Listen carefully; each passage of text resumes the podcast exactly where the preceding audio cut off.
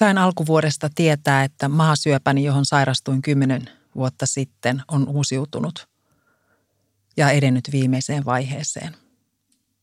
Olen elänyt tämän sairauden kanssa jo pitkään ja minulla on ollut kauan aikaa valmistautua tähän tilanteeseen. Tunnen tänään kiitollisuutta siitä, että lapseni ehtivät näiden vuosien aikana kasvaa aikuisiksi, edin tulla isoäidiksi ja sain vielä kokea suuren rakkauden. Minun elämässäni suuria ihmeitä kaikki. Olen muutenkin sairaudesta huolimatta pystynyt elämään nämä vuodet tavallista, oikein hyvää elämää. Olen myös kokenut voivani olla iloksi ja hyödyksi myös yhteiskunnallisesti. Ja olen kovin kiitollinen siitä, että olen saanut ihmisiltä vuosien varrella kannustusta ja luottamusta toimia eri tehtävissä. Muutama kuukautta ennen kevään eduskuntavaaleja jäin lopullisesti sairaslomalle kansanedustajan tehtävästäni ja siirryin uuteen erilaiseen elämänvaiheeseen. Suuri maailma, senaatit, kongressit, eduskunta ja päivänpolitiikka ovat vaihtuneet pienimuotoiseen henkilökohtaiseen elämään.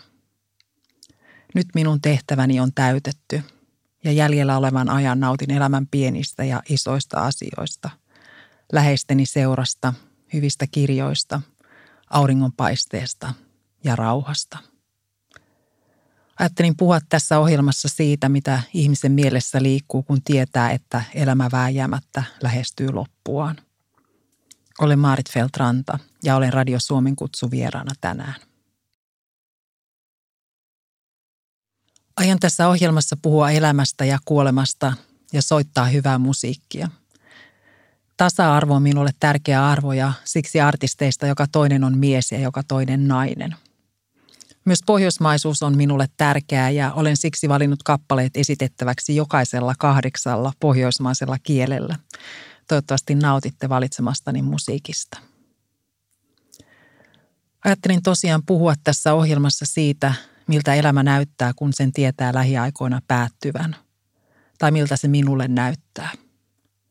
Monia ajatus lähestyvästä kuolemasta varmaan ahdistaisi, mutta itse olen kokenut kovin armeliaana sen, että olen saanut ottaa pitkät jäähyväiset ja järjestää asiat kuntoon. Olen ylipäätään yrittänyt elämässä esimerkiksi lapsilleni opettaa, että kaikilla asioilla on aina monta puolta. Nytkin minusta tuntuisi julkealta surkutella tilannettani, kun olen kuitenkin saanut elää vielä ainakin kymmenen vuotta sen jälkeen, kun aikanaan sairastuin tähän sairauteen. Julmemmalta tuntuisi, että tulisi tempaistua pois kesken kaiken ilman minkäänlaista ennakkovaroitusta tai mahdollisuutta sanoa läheisilleen hyvästi.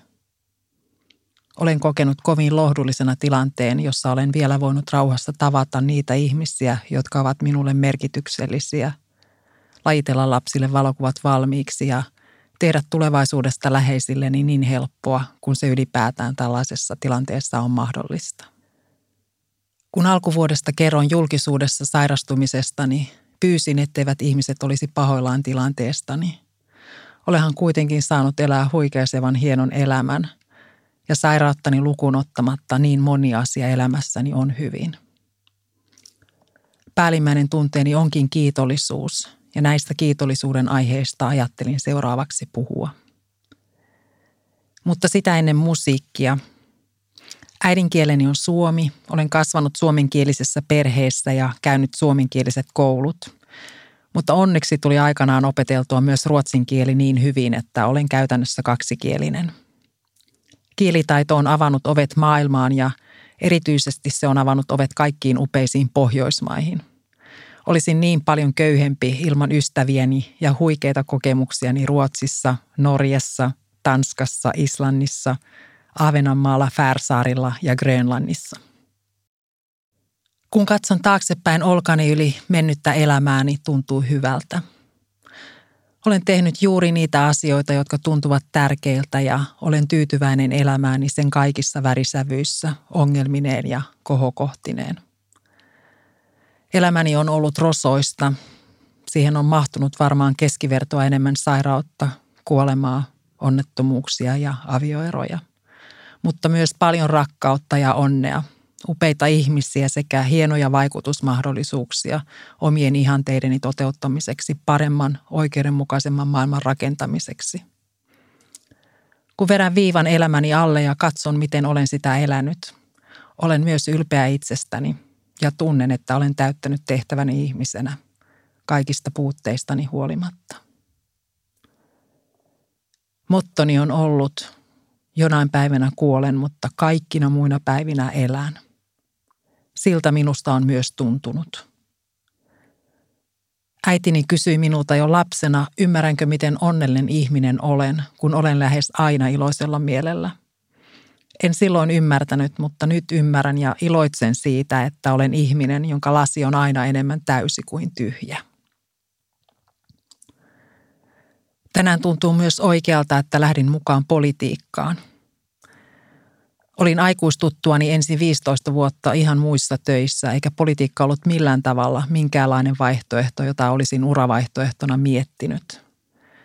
Lähdin kuitenkin yli kolmekymppisenä kolmen lapsen äitinä yhteisiä asioita hoitamaan ajatuksella, että haluan kantaa oman korteni kekoon ja olla mukana rakentamassa parempaa yhteiskuntaa muillekin kuin itselleni ja omille lapsilleni. Moni ajattelee, että jokainen päättää itse millaiseksi elämänsä rakentaa, mutta itse ajattelen, että sillä miten yhteiskunta on rakennettu on myös suuri vaikutus meidän kaikkien elämään. Olen ollut valtavan kiitollinen kaikesta siitä, mitä kotoa olen oppinut, mutta ymmärrän myös, että ilman pohjoismaista hyvinvointiyhteiskuntaa ja mahdollisuuksien tasa-arvoa minun ja monien muiden suomalaisten elämä olisi ollut kovin erilaista. Synnyin kuudenkymmenen luvun lopun Suomeen, joka oli kovin erinäköinen kuin tämän päivän Suomi. Isäni oli sokea ja äiti jakoi perheen elatukseksi aamupostia. Elämä oli onnellista ja turvallista, mutta ympyrät pieniä ja mahdollisuudet kovin rajattuja. Oli kuitenkin ihana perhe, luonto, hyvä kirjasto, kivat siskot ja kaverit. Ja sitten tuli peruskoulu, jonne me kaikki lapset pääsimme. Myös me, joiden ulottuvilla kaikki mahdollisuudet eivät muuten olisi olleet. Kiitollisuus hienosta yhteiskunnastamme on ollut kantava voima, joka on ajanut minua eteenpäin elämässä ja myös politiikassa. Kun kaikki muu elämässä riisutaan, on useimmille meistä aika varmasti tärkeintä omat läheiset ihmiset. Aivan liian moni kanssaihminen kärsii yksinäisyydestä ja kammottavat lehtikirjoitukset yksinäisyydessä kuolleista vanhuksista ovat varmasti järkyttäneet meitä kaikkia. Joka kerta, kun vuosien varrella olen ollut sairaalassa tai käynyt syöpätautien klinikalla, olen nähnyt ihmisiä, joita kukaan ei käy katsomassa tai jotka aina odottavat tutkimuksiin yksin. Yksinäisyys näkyy joka puolella ympärillämme. Vihlaisee joka kerta sydämestä ja muistuttaa myös siitä, että jokainen meistä voi tehdä jotain, edes jotain pientä jonkun kanssa ihmisen hyväksi. Tervehtiminen, kuulumisten kysyminen tai edes ystävällinen katse voi pelastaa yksinäisen kanssa ihmisen päivän. Olen itse saanut sairauteni johdosta tutuilta ja tuntemattomilta ihmisiltä valtavasti tukea, mistä haluan lämpimästi kiittää. Ihmisten myötätunto on vaikeina hetkinä antanut minulle paljon voimaa ja myös vahvistanut uskoa siihen, että jokainen ihminen on pohjimmiltaan hyvä. Itse en koskaan ole kokenut yksinäisyyttä. Tunnen kiitollisuutta lapsistani, ihanasta lapsenlapsestani, Vesasta, siskoistani ja ystävistäni. Nyt elämäni loppupuolella olen erityisen kiitollinen siitä, että kaikki lapseni ovat ehtineet kasvaa aikuisiksi ja että heillä on elämässään asiat kunnossa. Jokainen vanhempi ymmärtää varmaan, mistä puhun. Lapsen, aikuisenkin lapsen vanhempana suurin toive on, että omat lapset saisivat elää hyvää ja onnellista elämää. Suurin pelko elämässäni oli, että lapsille tapahtuisi jotain kamalaa. Omien lasten surun näkeminen on riipaisevaa. Kun aikanaan kymmenen vuotta sitten sairastuin mahasyöpään, olivat lapseni Sissi, Hanna ja Kalle vasta kahdeksantoista, kuusitoista ja neljätoistavuotiaita, ja suurin huoleni olikin, miten he pärjäisivät kaiken keskellä. Ja tuskaisinta minulle oli ajatus siitä, että joudun tuottamaan omille lapsilleni niin paljon turvattomuuden tunnetta, kuoleman pelkoa ja surua. Onneksi heillä kaikilla on tänään kaikki hyvin. Koska sairastuin kuolemaan johtavan sairauteen jo nelikymppisenä, ei ollut mitenkään itsestään selvää, että ehtisin tulla isoäidiksi. Lapsen lapseni Melissan syntymä on ollut ihmeellinen kokemus ja olen riemuissani, että olen saanut nähdä hänen kasvavan reippaaksi kuusivuotiaaksi esikoululaiseksi. Hän on tuonut elämääni paljon iloa ja valoa ja olemme kovin läheisiä. Tuntuu myös merkitykselliseltä, että ymmärsin kiireisten työvuosien aikana pitää vapaata ja viettää paljon aikaa Melissan kanssa. Nyt hän on jo niin iso, että minusta jää hänelle kyllä muistoja ja se tuntuu kovin lohdulliselta. Jos lapsen lapsen saaminen ei ollut mikään itsestäänselvyys, ei sitä todellakaan ollut rakastuminen vielä aikuisella iällä. Tuntuu ihan huimalta, että ehdin kohdata Vesan ja että olen saanut elää hänen kanssaan monta ihanaa vuotta. En koskaan nuorempana ajatellut, että tällaista kahden kovin erilaisen ihmisen totaalista yhteenkuuluvuuden tunnetta voisi olla olemassakaan. Suomalainen sananlasku sanoo, kel onni on, se onnen kätkeköön. En koskaan ole ymmärtänyt sitä. Olen viimeiset vuoteni ollut onneni kukkuloilla. Nytkin kun katson, miten paljon lapsiani lohduttaa se, että vakavan sairauden keskellä elämässäni on paljon rakkautta ja rinnallani rakas elämänkumppani, tuntuu se oudolta piilotella onneaan. Iloitsen myös siitä, että olen saanut elämääni myös Vesan hienot kolme tytärtä ja yhteisiä hyviä ystäviä.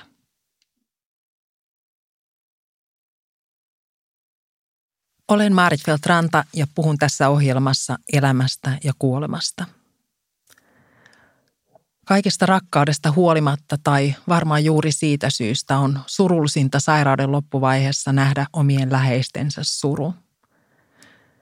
Koko elämäni ehkä surullisin hetki, mutta samalla myös yksi elämäni kauneimmista hetkistä oli, kun poikani Kalle sanoi, miten surullinen hän on siitä, etteivät hänen vielä syntymättömät lapsensa koskaan saa tavata minua.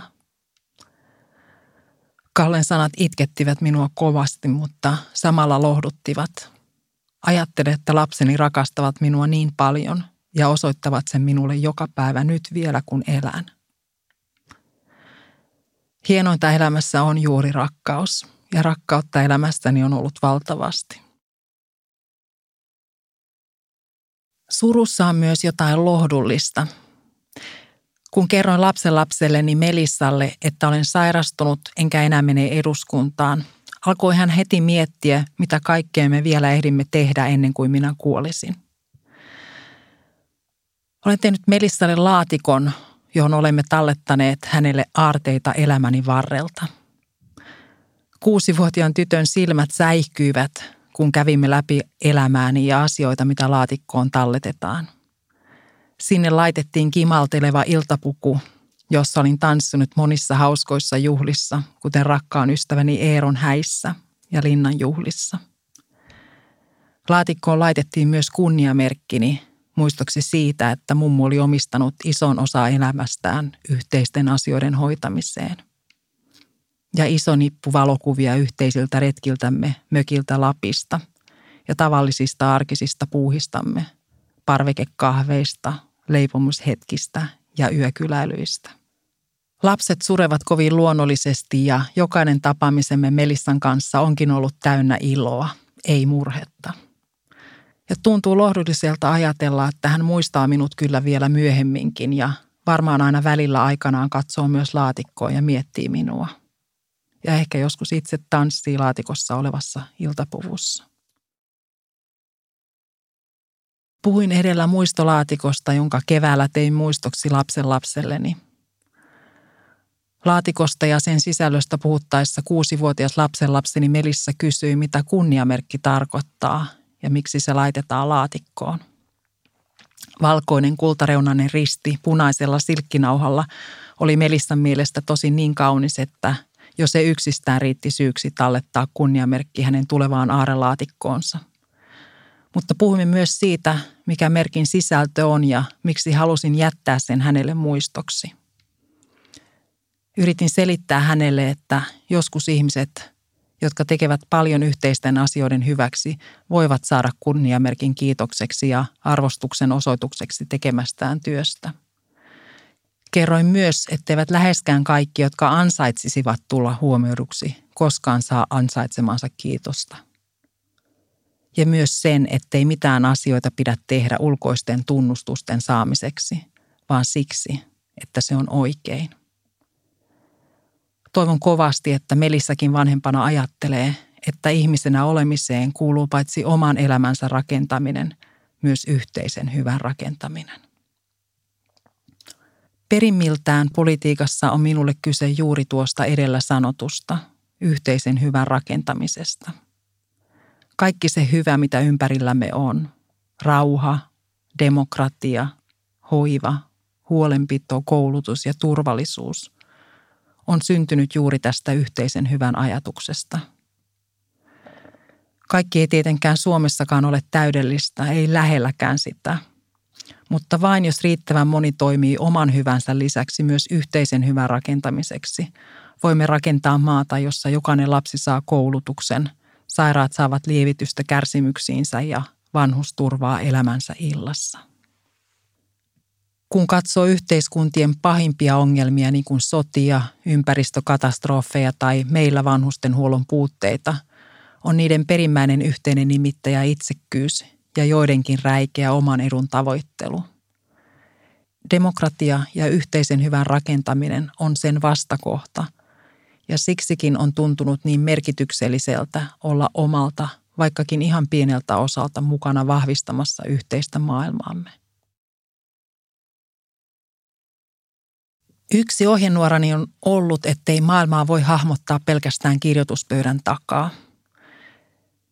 Minunkin elämäni oli tietysti vuosien ajan tasapainottelua perheen ja työn välillä ja päätin jo poliittisen uran alkuvaiheessa, etten kolmen lapsen äitinä voi jatkuvasti reissata ympäri maailmaa ja että ajankäytönkin vuoksi on tehtävä järkeviä valintoja. Päätin keskittyä oman kotiseutuni ja Suomen asioiden lisäksi muihin Pohjoismaihin ja ottaa ne kunnolla haltuun. Ymmärsin myös, että ruotsin kielen lisäksi on opeteltava riittävästi norjaa ja tanskaa, että pystyy vetämään pohjoismaisia kokouksia ja kommunikoimaan kaikkien kanssa. Sitäkään päätöstä en kadu. En ylipäätään ole sellainen ihminen, että haikailisin menneitä tai paljoa suunnittelisin tulevaa. Nytkin kun tiedän, että matkani ovat matkustettu ja maailmanvalloitukseni on tehty, ei minulla ole sellaista tunnetta, että jotain olisi jäänyt tekemättä. Elämä tuntuu ihan eletyltä. Oli minulla kuitenkin yksi jonkinlainen haave, jota pyörittelin päässäni aika pitkään. Viimeisten vuosien aikana ajattelin, että jos vielä saan elää, voisin kansanedustajuuden jälkeen toimia jossain pohjoismaisessa tehtävässä. Sanoinkin niille, jotka kyselivät, mitä ajattelin tehdä politiikan jälkeen, että olisi hienoa olla Suomen suurlähettiläänä Reykjavikissa. Sellainen ei ehkä olisi ollut ulottuvillani, enkä ehkä lapsen lapsen takia olisi hennonut lähteäkään ulkomaille, mutta kyllähän haaveilu tekee kaikille hyvää. Pohjoismaat antavat minulle vuosien varrella paitsi valtavasti oppia ja ymmärrystä, myös todella hienoja ystäviä. Ja olin kyllä kovin liikuttunut, kun viime vuonna täytin viisikymmentä vuotta ja ystäväni matkustivat juhlimaan minua Marianhaminasta, Kööpenhaminasta ja Reykjavikista asti. Sellaista ystävyyttä ei unohda ikinä. Olen tässä ohjelmassa tehnyt eräänlaista tilinpäätöstä eletystä elämästä ja siitä, mitä liikkuu mielessä, kun tarkastelee mennyttä elämäänsä ja kun tietää, että elämä pikkuhiljaa päättyy. Väistämättä tällaiseen tarinaan tulee vähän surumielinen alavire, mutta kun katselen elämääni ja kaikkea tapahtunutta ja sitä, millä mielellä nytkin olen, koen olevani ehdottomasti plussan puolella. Tietenkään koskaan olisi toivonut itselleni tai kenellekään muullekaan sairastumista, mutta samaan hengenvetoon haluan sanoa, että sairastumisen johdosta olen tehnyt valintoja, jotka ovat varmasti tehneet minut onnellisemmaksi ihmiseksi. Olen myös saanut valtavasti empatiaa ja rakkautta paitsi läheisiltäni, myös muilta kanssaihmisiltä. Ja olen saanut huomata sen, että kovin moni jaksaa omien ongelmiensa keskellä tukea ja ajatella muita. Se on vahvistanut käsitystäni siitä, että ihminen on pohjimmiltaan hyvä. olen saanut nähdä kanssaihmisissäni niin paljon hyvää. Olen puhunut siitä, miten läheisteni rakkaus ja tuki on kannatellut minua elämässä. Koska olen ollut julkisissa tehtävissä ja tieto sairastumisestani on ollut laajasti tiedossa, olen saanut myös muilta kanssaihmisiltä valtavasti myötätuntoa vuosien varrella kamppaillessani syövän kanssa. Olen halunnut kertoa näistä asioista julkisesti myös siksi, että oma esimerkkini antaisi lohtua ja toivoa muille samaan tilanteeseen joutuville. Tunnen valtavaa kiitollisuutta ihmisten myötäelämisestä ja se on antanut minulle paljon voimaa ja lohtua vuosien varrella. Kun nyt alkuvuodesta kerroin julkisuudessa sairauteni uusiutumisesta, esitin ihmisille toiveen, ettei tilannettani surkuteltaisi, koska olen saanut kuitenkin elää niin huikean hienon elämän. Niille, jotka miettivät, onko jotain, mitä he voisivat tehdä hyväkseni, esitin toiveen, että he pitäisivät huolta läheisistään ja nauttisivat jokaisesta päivästä, minkä elämä eteen tuo. Ja että ihmiset jaksaisivat ja muistaisivat rakentaa onnea ja oikeudenmukaisuutta myös yhteiskunnassa. Olen Maarit Feldt-Ranta ja tämä oli minun tarinani. Kiitos kanssaelämisestä.